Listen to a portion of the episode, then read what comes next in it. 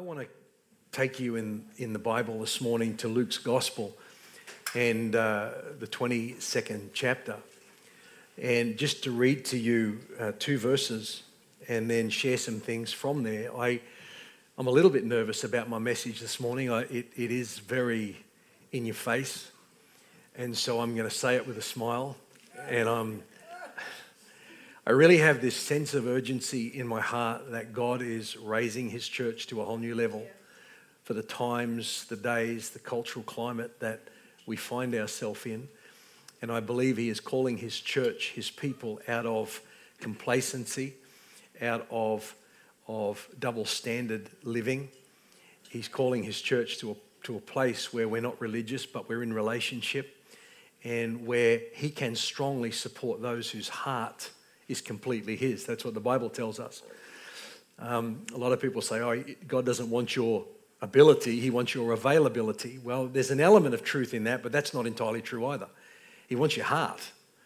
Uh, you can't just say, well, I'm available today, Lord, but tomorrow, the next couple of days, you just have to find somebody else. Um, you know, He doesn't want your availability, He wants your heart. The eyes of the Lord go to and fro throughout the earth that He might strongly support those whose hearts belong to Him. And, uh, you know, he doesn't need skill or, or talent or ability. He can take a little boy's lunch and feed 5,000 people. So, you know, what he needs is, is a surrendered heart. And in Luke chapter 22, in verse 31, we read, And the Lord said, Simon, Simon, indeed Satan has asked for you, that he may sift you as wheat. But I have prayed for you that your faith should not fail. And when you have returned to me, strengthen your brethren. The phrasing of this passage in Luke 22 clearly tells us that Satan's request was granted. Jesus said, But I have prayed for you. Satan has asked for you, he wants you that he might sift you like a farmer would sift wheat. Sifting is about shaking the wheat to separate the wheat from the chaff, to separate the usable from the unusable, to separate the dross, the, the stuff that is of no value, out of the wheat so that which is of value can stand out and be utilized and used. And Jesus is saying, Peter, the devil has asked to do that to you. He wants to shake you, he wants to rattle your cage, he wants to gain access into the recesses of your soul.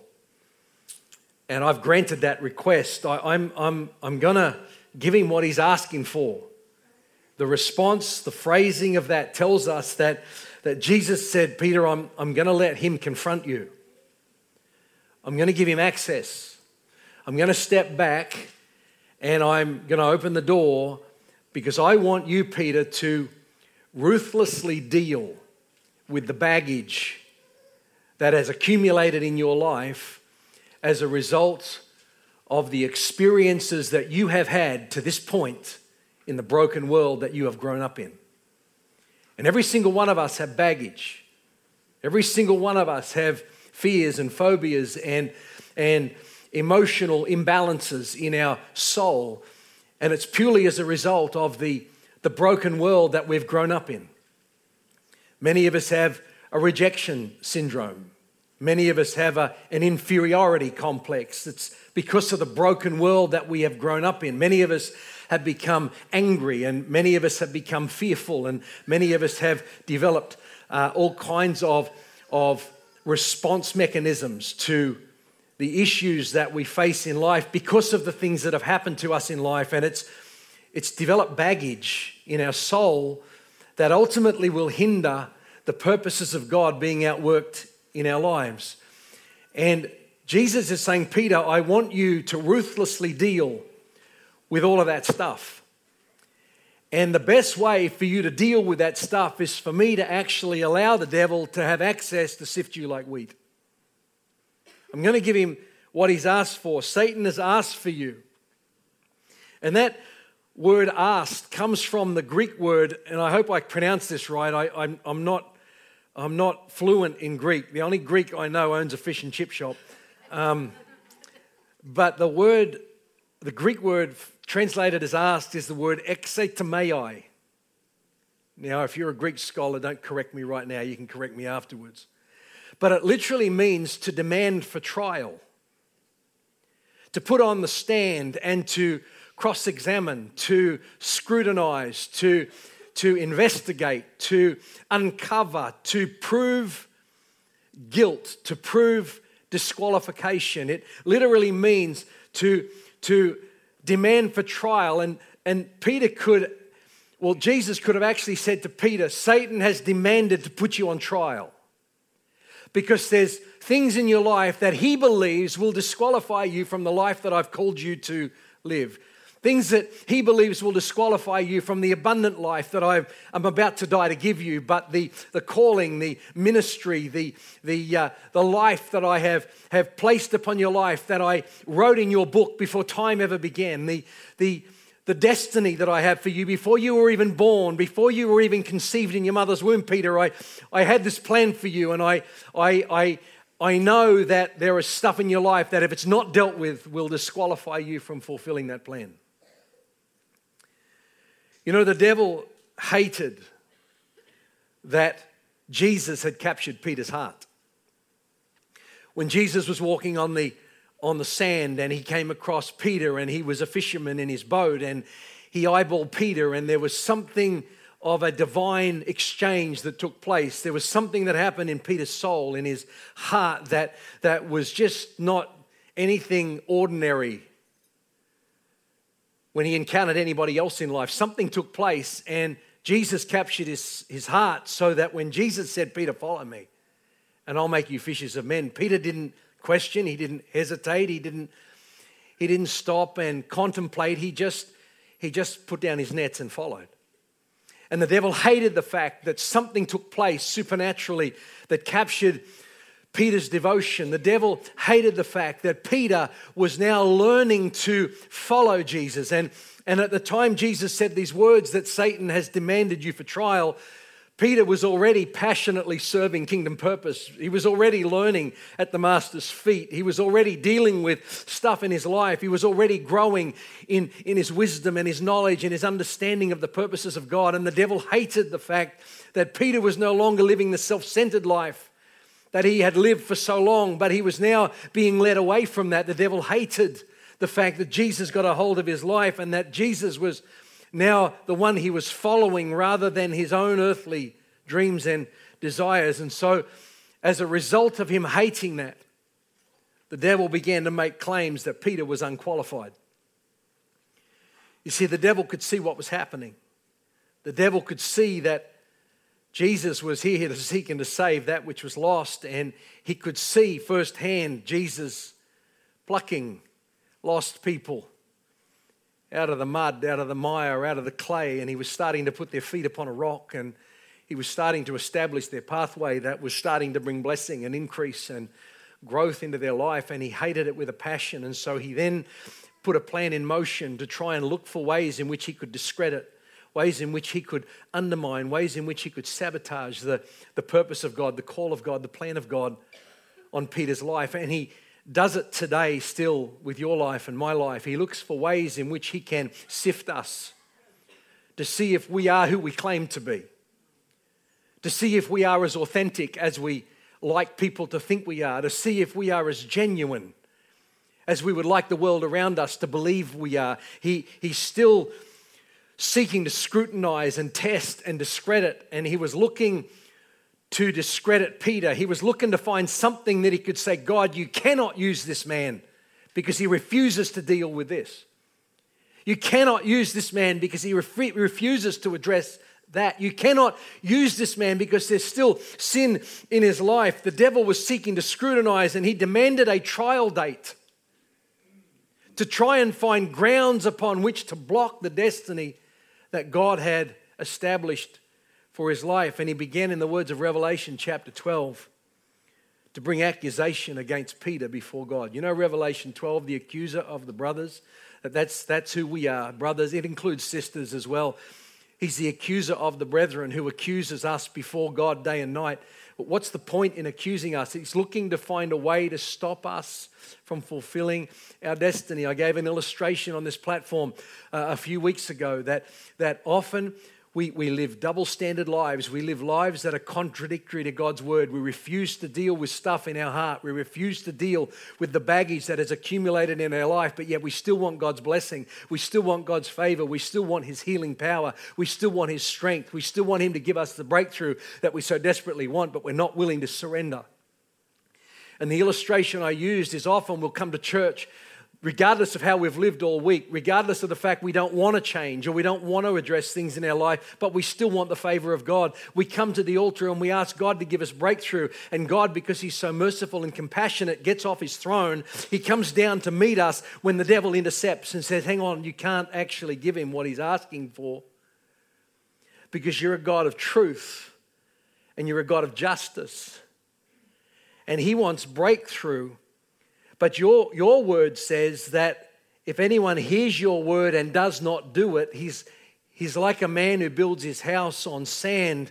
And when the storms come, when the storm, not if they come, but when they come, then his house will crash.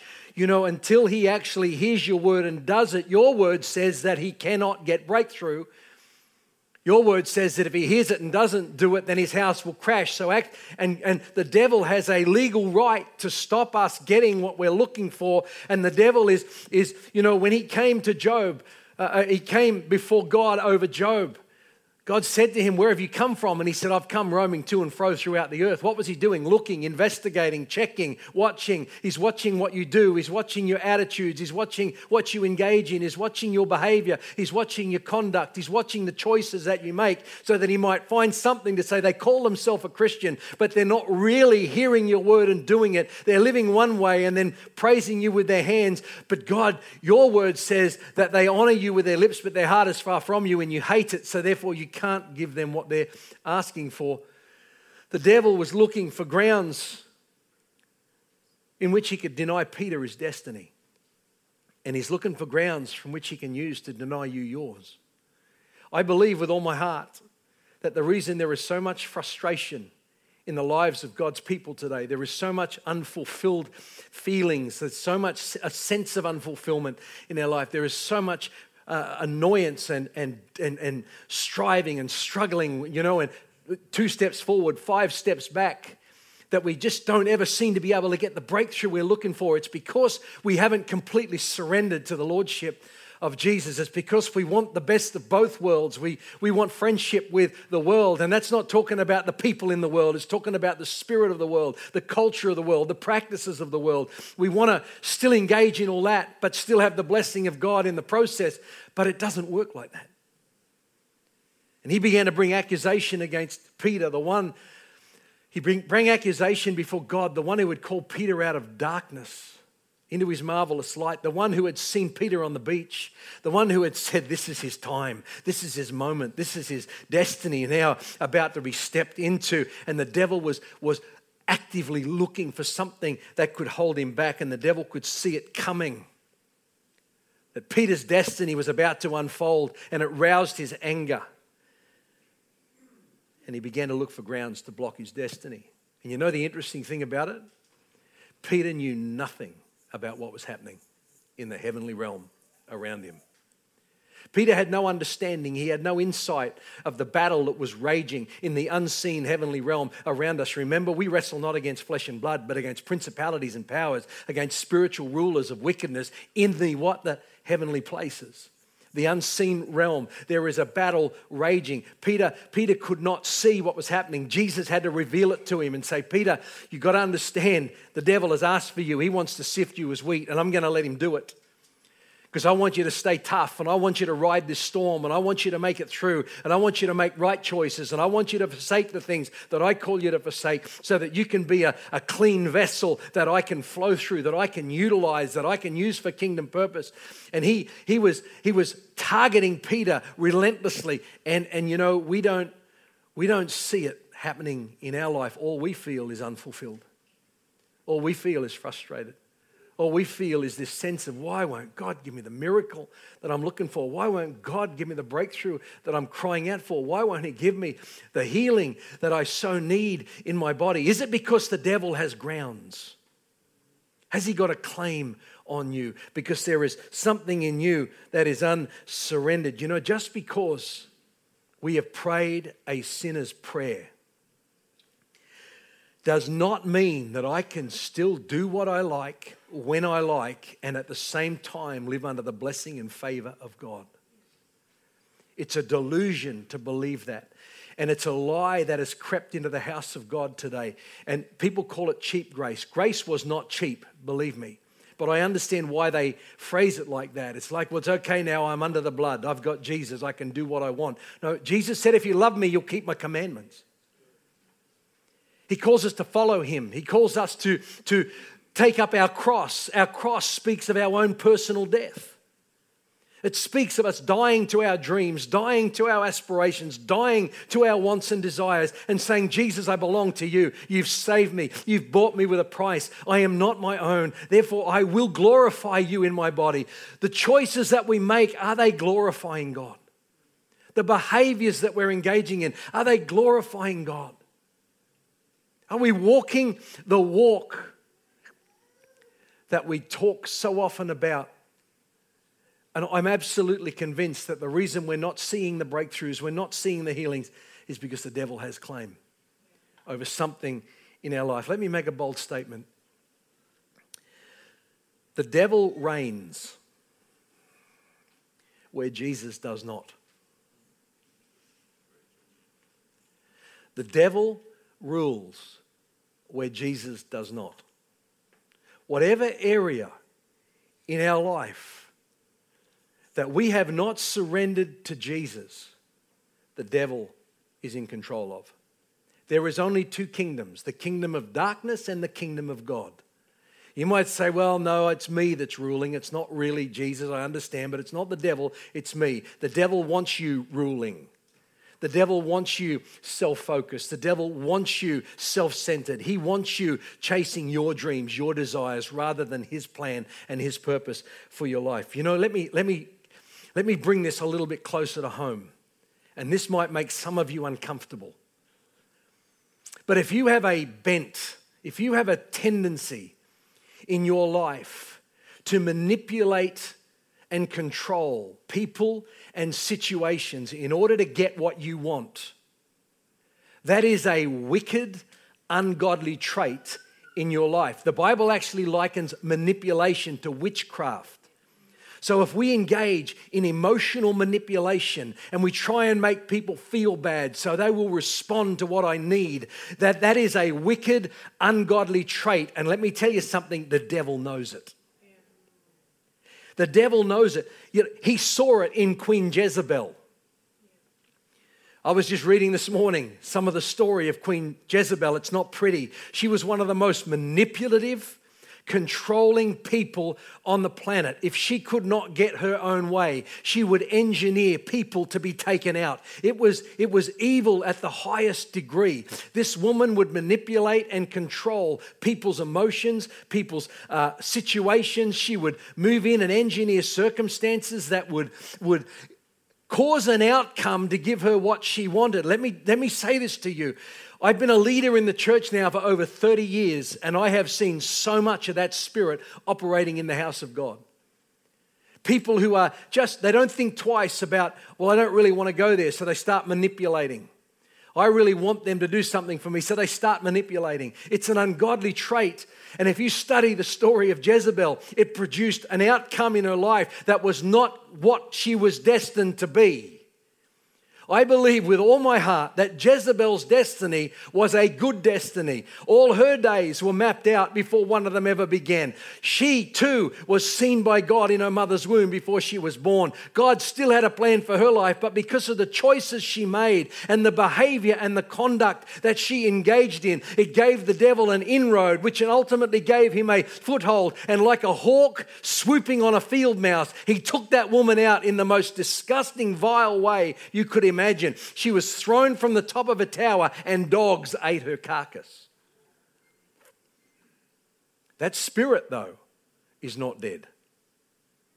The spirit of manipulation and control is still alive, and it's unsurrendered flesh in our life. And where Jesus does not reign, the devil does. And if we are like that, he knows that, and it gives him a claim to block our destiny. God, I need a breakthrough. God gets give you, the devil says, hang on, they're manipulative, they're controlling. They, uh, you know, you said in your word that that is like the sin of witchcraft. You're not, surely, God, you're not into witchcraft. And God looks at the devil and says, Yeah, you have a right to block their destiny. You have a right to block their destiny. And, and it's like, the devil sees it and he, he, he, sifts us like wheat, looking for that kind of stuff in our soul that is unsurrendered, and he will use it to stop you getting your breakthrough. Manipulating to get your own way is a wicked character trait and undealt with. It will lead you, I'm having trouble with this, it will lead you down the same pathway as the original Queen Jezebel. If you chase after money more than you chase after God, if money and the pursuit of money and the gathering of money gets more of your devotion than Jesus does, that will give the devil a claim to block your destiny. How do I know that? Because of what the Bible says. The Bible says the love of money is the root of all evil. The love of money, the desire, the hunger for money. Now, I know some of you sitting here would say, well, that's not my problem. I don't have any money to love. I, I get that. But most people with the love of money don't actually have money. They're obsessed with getting it. They're obsessed with hanging on to it. They want to win the lotto. They're just waiting for the big one to drop. And they're more consumed with a break, a lucky break, a, a, a door that'll just open to just give them their chance at being somebody finally in life. And the love of money you know, it, it, will, it will drive you to a place where the devil will get a foothold and he again will get a stronghold and he will use that as a claim. He'll sift you and he'll find the love of money in your heart that is not to Jesus. And he'll say to God, I, I actually have a right to block their destiny because your word says the love of money is the root of all kinds of evil. And guess who the main root of evil is? It's me. And I am going to grab access to their soul because of the love of money.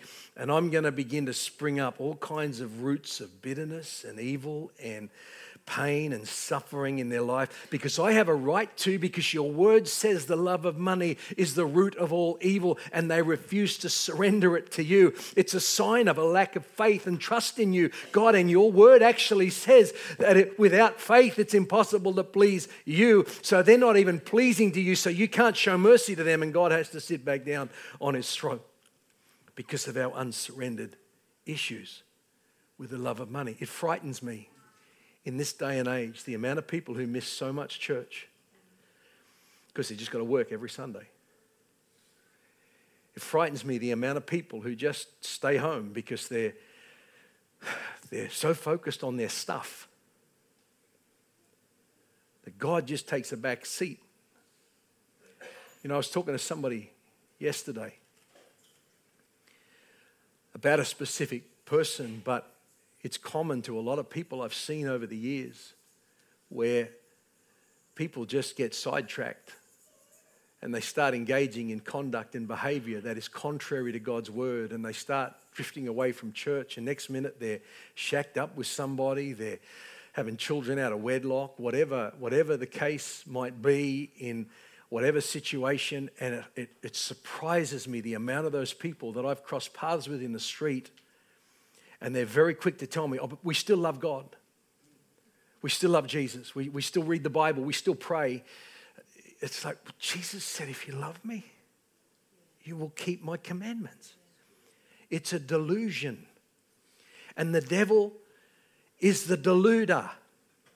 And there's coming a time like the thief in the night when you least expect it. People will be marrying and giving in marriage. People will be eating and drinking. The context, as it was in the days of Noah, the context of that isn't, isn't about debauchery. What it's saying is people will be just going about their everyday business. People will be marrying. There'll be weddings and celebrate. People will be giving their daughters in marriage. There'll be celebrations. There will be lots of drinking and, and cheering and singing and shouting. And, and it's like, as it was in the days of Noah, so shall it be in the days of the coming of the Son of Man. There'll be this, this complacency in the house of God. And, and, and, and like a thief in the night, he'll come when we least expect it. And I think if we're chasing after things rather than chasing after God, if our devotion is in things, there's going to be an awful lot of us who are going to be shocked. Awful lot of us are going to be terrorized, frightened. I hope this is okay. You know, if you have a foot in the church and a foot in the world, where you live a double standard, even a secretive life, where you're one thing in church, but you're another thing elsewhere, the Bible calls it hypocrisy. And how many of you, if you've read the Gospels, how many of you know Jesus hated above anything else was the hypocrisy of the religious people of the day? He hated it with a passion. The Bible calls it hypocrisy when we are one thing in church, but we, we live a double standard life. He, God hates it. But you know the scary thing? The devil knows it. And so he'll keep feeding that. He'll keep fueling that. He'll sit on your shoulder and he'll start to say, It's, it's cool, it's okay, you're under the blood. The grace of God will cover you of all this sin. He knows you're weak. He knows that you can't, can't live for Him. You know, it's like He will fuel it and feed it, and we step into this cheap mentality of if I can live how I want, do how I want, and the blood of Jesus will just look after it all. That is actually unsound doctrine. Oh, tell me this is okay. Only a few of you. Dear. The devil saw it in Ananias and Sapphira. He saw it in Ananias and Sapphira, and he had a case against them.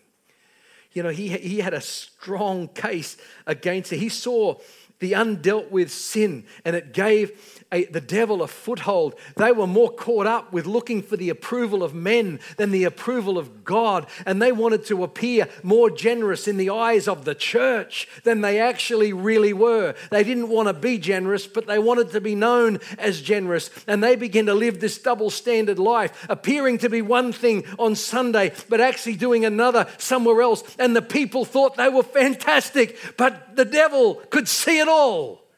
And so could the Holy Spirit. And you know, the scary thing is, as a result of that, that unsurrendered baggage in their soul that had this driving thing I've got to be seen to be okay. I've got to be seen to have it all together. I've got to be seen to be healthy and whole and spiritual and sound. I've got to be seen to be a man of the word. Even though I'm not, I've got to be seen to be that way. The devil sees it and he uses it as a claim. And you come for a breakthrough, and everybody's going, Why aren't they getting their breakthrough? They're so godly. They're so, they're so committed, they're so dedicated to their call. Why? We prayed and we prayed. Maybe we lack faith. No, maybe the devil's got a case against them. Maybe the devil can see the double standards. Maybe the devil can see the lack of genuine character and faith, and it's just a facade in their life.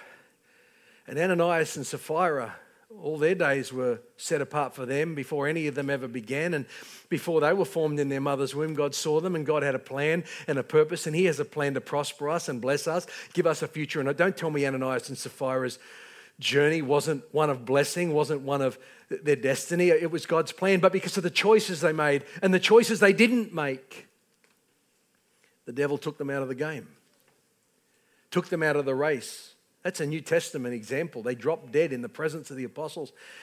You have to ask yourself how many people have dropped dead? And we don't know. We won't know until eternity. We won't know till Judgment Day exactly what it was that caused that. Double minded man is unstable in all of his ways.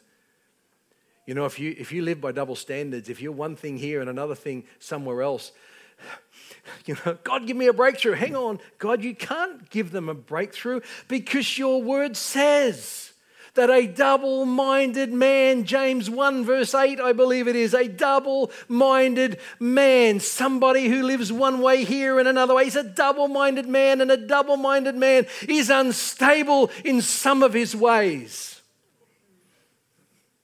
No. He's unstable in all of his ways, and I've got him. I've got him right where I want him because he's so double. He won't draw a line in the sand and say, I'm surrendered to Jesus. He'll say, I want, I want the best of this, but I don't want to leave this. And he's going to be unstable in his marriage. He's going to be unstable in his work. He's going to be unstable in his emotions. And I've got him right where I want him. And God sits down and says, I can't do a thing for him because I did say, and I do remember saying, God's got a very good memory, that a double minded man is unstable in all of his ways. If you have grown, oh my goodness, it's 11 o'clock. If you have grown, this is a sensitive one. You have grown or you have risen to a place of influence with God's people whether you've risen in leadership or risen in popularity or because people see you at a certain level of maturity or spirituality, if you have risen or you have grown to a place of influence amongst God's people, and from that place you allow yourself to become offended,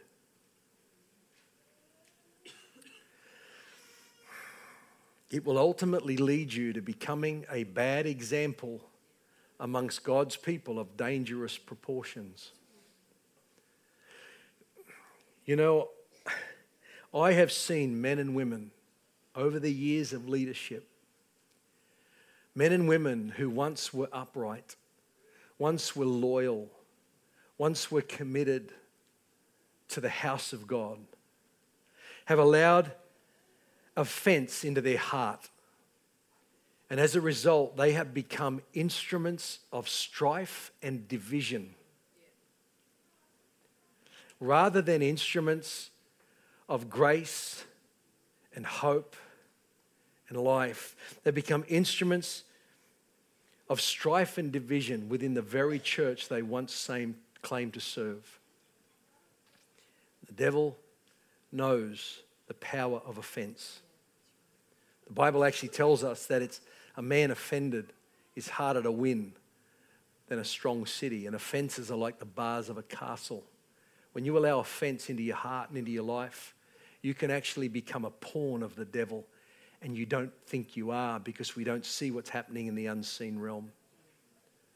I've seen some of the most disgusting, divisive behavior in the house of God as a result of people becoming offended, people who once served faithfully, loyally, committedly they now become instruments of strife and division.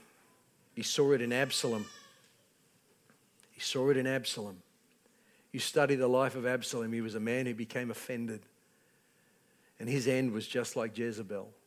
Let me, let me say this undealt with inner issues of the soul became fuel for the devil to use in every one of those cases. What is unsurrendered in your life? You know, if we are not consciously and humbly living a devoted life to Jesus, if we are not consciously and humbly living a devoted life to Jesus, applying the blood of Jesus to our daily walk,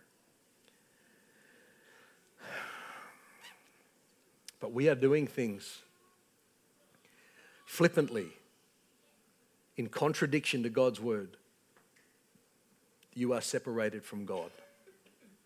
Now, that's a heavy statement. I know some of you right now are thinking, hey, whoa, hang on a minute.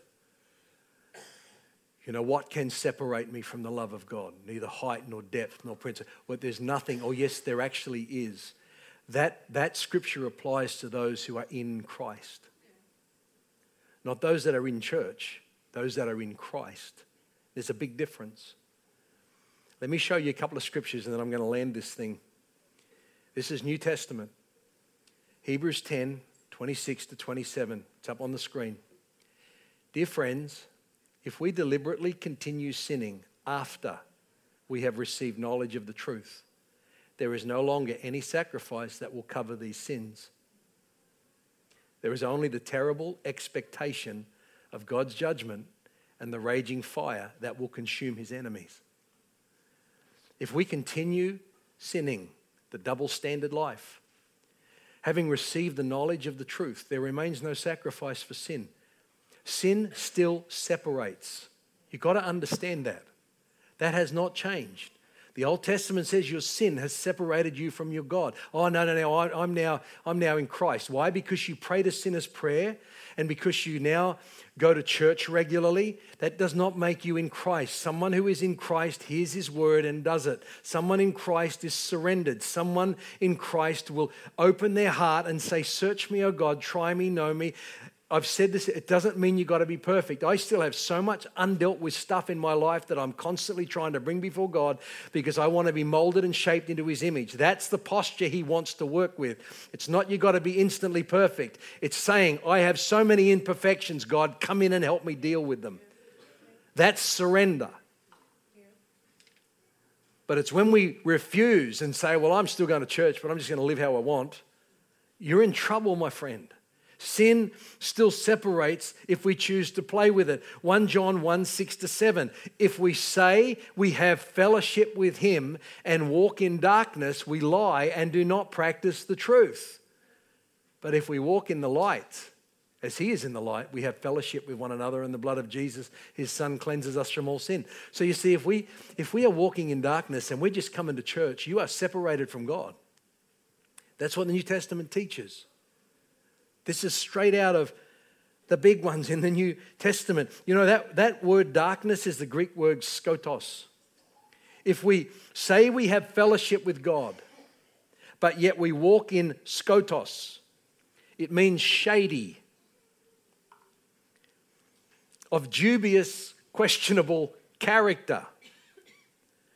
It's describing people who are deceitful, who are underhanded, who mishandle the truth, they're dishonest, yet who still hypocritically claim to follow Jesus. Another one out of the New Testament. You haven't got this one, Ben. It's not, it's just sitting in my heart right now. You are neither hot nor cold. You are lukewarm. You got one foot in the world, one foot in the church. And he said, I'd rather you're hot, I'd rather you're cold. I'd rather you just draw a line in the sand and say, I'm not having this stuff. I'm just going to live the way I want to live. I can handle that better than someone who comes and lifts their hands claiming to be following me when their life is actually living so contradictory to what they claim to believe. He said, You are lukewarm. And, and he said to the church, I will vomit you out of my mouth. Folks, it's time for us to clean up our act. It's time for us to surrender. It's time for us to yield. It's time for us to say, Jesus, time is short, time is running out.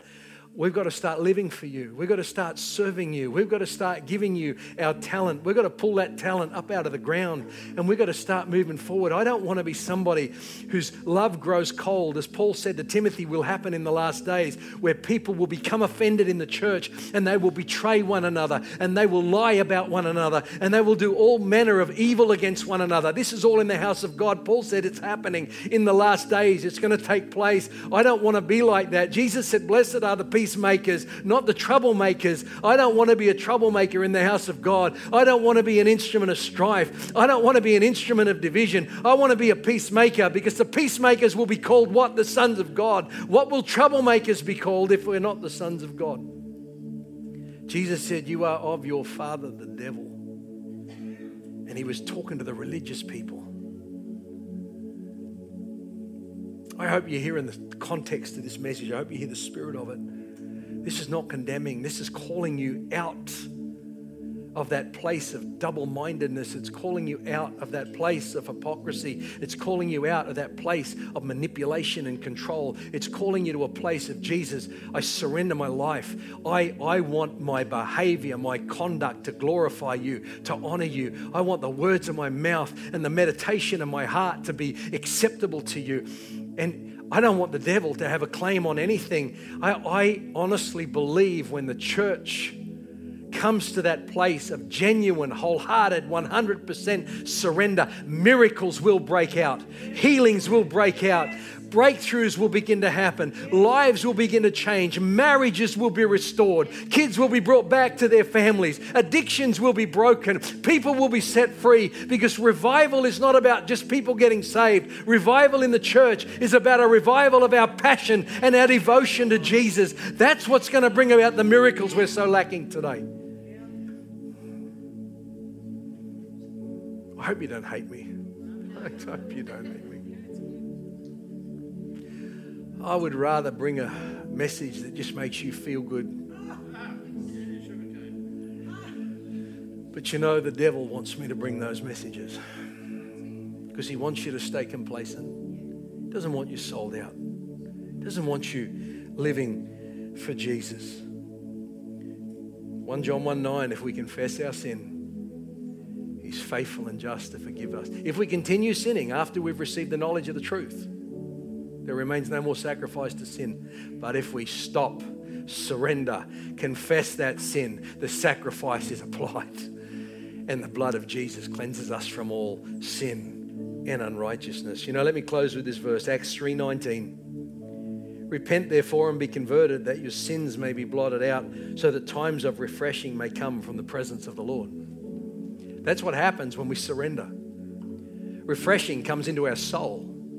Refreshing comes into our mind. Refreshing comes into our family, into our home. Refreshing comes into the house of God. Refreshing comes into our, our, our, our endeavors, our, our ministries, our, our efforts for Jesus when we're, when we're living from that place of ref- surrender. Refreshing begins to flow. Rivers of blessing begin to flow. Rivers of life begin to flow. Jesus is calling his church to surrender. And I believe more than ever, we are in the last of the last days.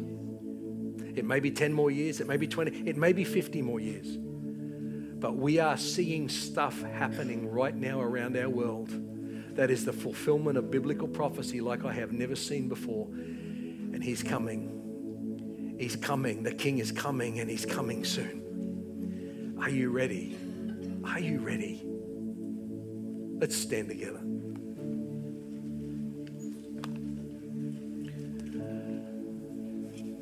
Father, I pray today that your Holy Spirit would hover over this congregation. And Lord, you'd begin to draw the hearts of your people back to you. Those, Lord, that have just been sitting here disengaged, disinterested, coming because they feel somehow there's an obligation to come because it's what I've always done. It's what I've always done, and I need to keep doing it because somehow I think that'll just appease God's heart. But Lord, again, it's an honoring you with our lips when our heart is so far from you. Lord, you said a sacrifice, an offering you do not desire, but a body yielded and surrendered as a vehicle for your kingdom to use. Lord, maybe there are people that are here, they've been coming because They've been dragged along. Maybe they're not old enough yet to make their own decisions and they've been dragged along and they and they just just really don't I mean they've heard the truth and they've heard the stories and they've heard the word of God, they've heard the preaching, they've they've seen it all, but yet Lord, there's something just not connected. I pray Holy Spirit you would right now impact their life with your presence. I pray, Lord, for those that are away from you, those, Lord, that are distant, those, Lord, that are even saying, I, I, can identify now with behaviors that I engage in that are ungodly, that's giving the devil a foothold. And I, I want to deal with that behavior. I want to be a surrendered vessel. I, I, I want to be a peacemaker in the house of God. I, I want to be a person who, when I am used and abused, that I pray for those who use and abuse me. I, I want to be a person who blesses those who persecute me say of people who say all manner of evil against me. I, I want to be an instrument of your life and your grace. I pray, Holy Spirit, that you would draw each of us to a place of absolute surrender to you. Maybe you've come into the meeting this morning while eyes are closed, heads are bowed. You've never surrendered your life to Jesus. Let me tell you something. You live in a world today that is spiraling down fast. And you may not know what's in the Bible, but I've been reading the Bible now for 30, nearly 38 years. And what's happening in our world today is a fulfillment of biblical scripture, of what has been declared thousands of years ago. It's happening right around us. It's, it's a frightening, scary thing. You don't have to be a part of that. You can be swept this morning into the kingdom of God, into the embrace of our Savior, Jesus Christ, who hung on a cross and died in our place. Because the Bible says the wages of sin is death, and all have sinned and fall short of the glory of God. Every single one of us are sinners, lost without Jesus. But He came and He died in our place so that the wages of sin could be met and He could then open the way of giving us the free gift of eternal life. If you're in the meeting today, you've never surrendered your life to Jesus, and you'd like to do that right now, I'm going to invite you while eyes are closed, heads are bowed, to raise your hand right where you are. Thank you. Someone else. Thank you. Down the back there, you can put your hand down. Someone else this morning. You've never surrendered your life to Jesus. You want to do this today. Thank you.